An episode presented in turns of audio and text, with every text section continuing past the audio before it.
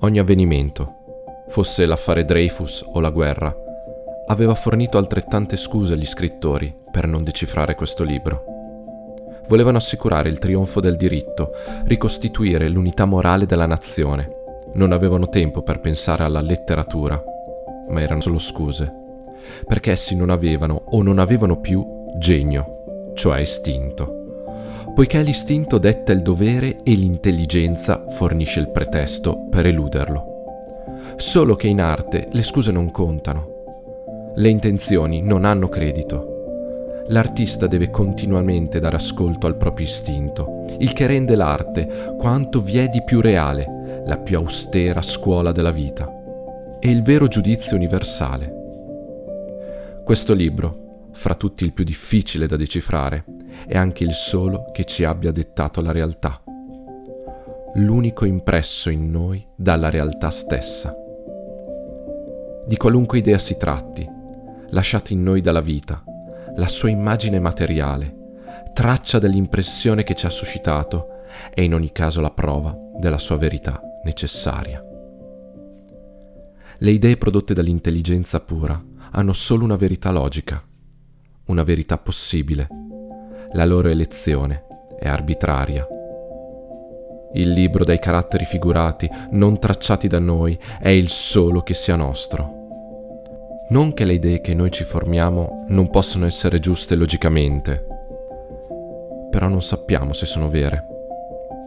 Solo l'impressione, per quanto gracile possa apparircene la materia, impercettibile l'impronta, è un criterio di verità, e pertanto solo essa merita di essere appresa dallo spirito, perché è l'unica capace, purché esso sappia estrarne tale verità, di condurla a una perfezione superiore e di infondergli una gioia pura.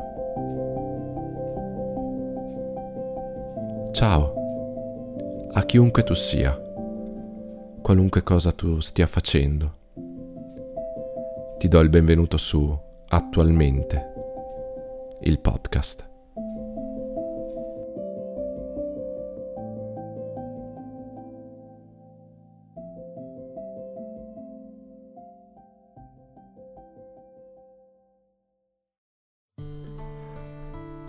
Ciao, ed eccoci a una nuova puntata di Attualmente, il podcast.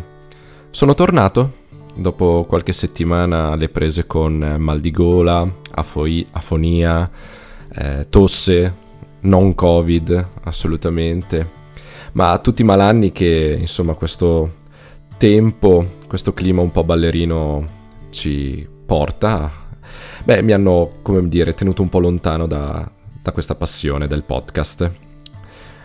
Ma sono tornato, e sono tornato con un brano scritto da Marcel Proust, un eh, noto scrittore francese, considerato il maestro del romanzo moderno. Il brano che ti ho letto è tratto dal libro Il tempo ritrovato, settimo ed ultimo volume dell'opera Alla ricerca del tempo perduto. Un volume, un'opera diciamo mastodontica che è stata scritta in quattordici anni di vita, dal millenovecentootto fino al millenovecentoventidue, anno della morte di Proust. È, un, è un'opera nella quale c'è molta autobiografia del, dello scrittore e porta il lettore all'interno di quelli che sono i salotti della borghesia eh, francese. Non mi soffermerò sul, sul libro in sé, sul tema eh, ampio che ha voluto trattare, i conflitti anche che hanno riguardato la vita travagliata di Proust. No, non è questo l'aggancio che il romanzo mi ha dato, ma è invece una frase che mi ha portato proprio a elaborare il tema di oggi. E la frase che mi ha ispirato è proprio questa: l'istinto detta il dovere e l'intelligenza fornisce il pretesto per eluderlo. Ecco, ho cercato tra i miei archivi, delle mie canzoni, dei miei libri, qualcosa che fosse aneddotico proprio per parlare del tema di oggi, che è proprio questo: ragione e istinto, che sono due dimensioni che ci appartengono proprio come esseri umani. Forse a differenza di altri esseri viventi sulla Terra, noi abbiamo sviluppato tantissimo la parte relativa alla ragione, il nostro cervello, eh, come è conformato, come è strutturato, la sua evoluzione eh, ci ha portato a sviluppare un pensiero superiore, si dice, eh, in grado di ragionare sulle cose senza che esse siano presenti, di ragionare su contenuti che sono astratti, non materiali, magari a differenza di altri eh, cervelli ed encefali, come dire, propriamente appartenenti al regno animale, che sono un po' più orientati al concreto, al pragmatico. E questa frase di, di Proust, eh, l'istinto detta il dovere e l'intelligenza fornisce il pretesto per eluderlo, mi è stata di ispiratrice per toccare proprio il tema del modo con cui noi a volte ci direzioniamo nelle nostre scelte, nelle scelte che ogni giorno facciamo. Se sono scelte ragionate, se sono scelte impulsive o istintive. E quindi volevo condividere con te una riflessione rispetto proprio a questo tema. Come facciamo a scegliere le cose che indossiamo? Beh, se non sono indumenti da lavoro, che quindi devono essere indossati per motivi magari di sicurezza, per motivi anche relativi al ruolo che svolgiamo, immagino per esempio eh, gli infermieri e la loro divisa in reparto, in ospedale. Ok, se non si tratta quindi di indumenti di lavoro, le magliette, le camicie che indossiamo, i pantaloni che mettiamo al mattino, perché sono stati scelti? Ci attraevano, ci piacevano, trasmettevano un'immagine di noi? O abbiamo pensato alla loro funzione, alle tasche, alla comodità che ci permettono di portare eh, comodamente in tasca portafoglio, telefono, chiavi, non lo so. Ma volevo soffermarmi proprio su questa banale situazione per notare come le nostre scelte possono essere in qualche modo coadiuvate da o aspetti più legati all'emozione o anche riflessioni quindi legate a un ragionamento o un pensiero superiore. Diciamo che nella quotidianità questo influisce relativamente, parlo ovviamente sempre in riferimento all'esempio che ti facevo prima dei vestiti, ma quando invece ci troviamo ad affrontare situazioni, problemi, eh, scelte che possono essere significative, importanti per noi, per la nostra vita, cosa facciamo? Preferiamo l'istinto, l'emozione o la ragione? Beh, mi sento di condividere con te una cosa. Credo che se in qualche modo siamo dotati di entrambi, è perché entrambi sono fondamentali nel permetterci di essere guidati nell'esperienza della vita. E se in qualche modo uno esclude l'altro o uno domina sull'altro, ci manca comunque qualcosa. Immagino generalmente l'istinto come una sorta di nave che naviga in mari anche tumultuosi, tempestosi, eh, spinta da energie forti, dal vento, e va, spinta proprio da queste forze, verso la sua meta. Immagino invece la ragione come il comandante della nave, il capitano, che riflette sulla mappa, sceglie il percorso più breve, più sicuro, lontano dalle minacce dei pirati o dei mostri marini. Ma se all'uno manca l'altro, manca la possibilità di trasferirci verso ciò che desideriamo. È importante che entrambi siano in qualche modo presenti nella nostra esperienza di vita. Sono fondamentali nella nostra quotidianità. Quando accade che una domina sull'altro, accadono, eh, si manifestano delle conseguenze abbastanza tipiche.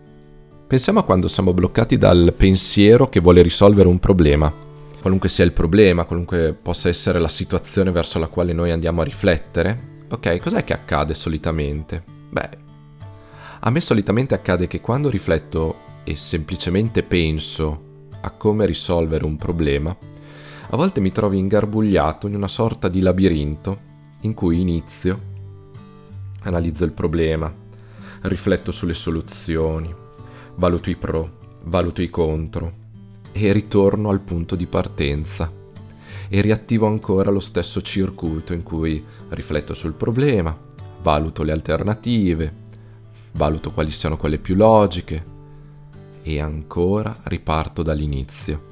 È come un circuito chiuso, un po' bloccato. Nella mia esperienza di vita mi ricordo ancora quando dovevo scegliere l'università che avrei poi frequentato. Se andare a Milano, se andare a Padova, se andare a Bergamo. Ricordo com'era difficile trovare una soluzione solo con un ragionamento, con un pensiero. La mente si ingarbugliava perché mentre osservava le alternative diceva «Eh, ma se poi dall'altra parte?» Mannaggia! Era difficile, era molto difficile. Cosa invece accade quando dominano le sensazioni? Eh, lì manca proprio il pensiero. Andiamo molto di impulso. Vediamo una cosa in un negozio, ci viene immediatamente una sensazione di attrazione, una vampata forte, pam, la compriamo. O solitamente accade quando dobbiamo acquistare qualcosa e veniamo presi dall'interesse, dalla, dall'apprezzamento, dalla, dal, sì, dal fascino che ha eh, quella cosa. Via. Tempo zero. E questo a volte può diventare davvero un problema, però era un modo per semplificare e per rappresentare, in una chiave un po' pratica, quello che accade quando a dominare magari sono le emozioni. Ma a volte può capitare anche nelle relazioni. A volte siamo guidati dall'istinto quando percepiamo uno sguardo, lo interpretiamo e sentiamo immediatamente una sensazione e magari facciamo un passo verso la persona, oppure ci allontaniamo temendo possa avere qualcosa contro di noi. E lì non c'è pensiero, c'è istintività, esatto. E quindi ci perdiamo un'eventuale alternativa che ovviamente l'istinto, l'emozione non può conoscere. Ma insieme, quando entrambe collaborano, sono lo strumento di guida più efficace che noi abbiamo. Ritorno all'esempio che ti facevo di quando ho scelto l'università. Scesi dalla macchina, ero un giovane maggiorenne al suo, eh, come dire, primo giorno di università aperta, non ero mai stato in una grande università come quella. E ricordo cosa ho provato quando scesi dalla macchina nel quartiere in cui parcheggiai, accompagnato allora dai miei genitori. Era un quartiere brutto, non, un quartiere non ben frequentato. Era un, un posto dove c'era un parcheggio e insomma non, non, non eravamo così pratici eh, di, dove, di dove andare, e a quei tempi non c'era tutta quella gran tecnologia eh, di mappe sui cellulari, eh, navigatori, che ora invece abbiamo a disposizione. Quindi si andava più sulla base dei cartelli, delle segnalazioni che si incontravano lungo la strada. Beh, scesi dalla macchina e il primo impatto fu: oh mio Dio, mamma mia, no, qua no, non può essere. Ma poi pensai, beh, proviamo a vedere se c'è qualcos'altro, e ricordo quando da lì mi incamminai verso eh, la facoltà, dove era stata organizzata la giornata aperta e dove c'erano appunto eh, dei ragazzi che si occupavano del tutoraggio, di fare in qualche modo da eh, tutoring a, ai futuri, alle future matricole. Beh, ricordo ancora il, le sensazioni che ho provato nel camminare lungo la, la strada che portava all'università. E ricordo ancora la sensazione che ho provato quando varcai la soglia dell'edificio, che poi sarebbe diventato il luogo in cui avrei studiato per i successivi cinque anni psicologia. Ricordo anche l'entusiasmo con cui venni accolto, e non mi sembrò falso, anzi, era molto sincero, era molto spontaneo. Ricordo ancora quando mi tranquillizzarono dicendomi: sai che quello che stai provando l'abbiamo provato anche noi la prima volta, e quindi mi sentii in qualche modo compreso. Mi piacque la vista che c'era dal, da quel palazzo verso eh, ciò che c'era intorno. Eh, non era una vista particolarmente artistica, intendiamoci, ma lasciava intendere qualcosa di nuovo, qualcosa che iniziò a risuonare nella pelle e ad attirarmi sempre di più. Mente e istinto, logica ed emozione avevano iniziato a parlarsi, ed entrambe erano concordi. Avrei studiato lì, sarebbe stata quella la mia scelta. Se mi fossi basato solo su una delle due, probabilmente avrei desistito, avrei rinunciato, e chissà poi cosa sarebbe accaduto, sicuramente qualcosa di diverso. Ecco, per tornare a noi, quante volte ti capita di fare scelte impulsive, dirette, istantanee, e poi magari pentirtene perché non sono quelle che pensavi, non sono quelle che desideravi appieno o funzionali ai tuoi scopi? O quante volte non hai scelto perché la mente si è bloccata? Allora, in questi casi, credo che sia molto importante notare quello che sta accadendo dentro di noi. Quando siamo presi dai pensieri, proviamo ad aprirci alle sensazioni che arrivano dal corpo. Proviamo a notare dove l'energia ci spinge. Sentiamo com'è in una direzione piuttosto che in un'altra. Quando invece agiamo con istinto, proviamo per un istante a fermarci. E non ti dico a contare fino a dieci, no, quelli mi sembrano consigli piuttosto banali, ma proviamo a notare quello che sta accadendo. Proviamo a metterci dentro un pensiero. È una cosa importante per me, è giusta per me. La persona che voglio essere e diventare, cosa farebbe in questo momento? E forse in questo modo potremmo trovare il nostro punto di equilibrio tra istinto e ragione, tra corpo e mente, tra emozione e logica. Spero che questa puntata ti sia piaciuta. Ti ringrazio per il tempo che mi hai dedicato e che tra- hai trascorso qui con me. A chiunque tu sia, qualunque cosa tu stia facendo, ti do appuntamento alla prossima puntata di Attualmente, il podcast.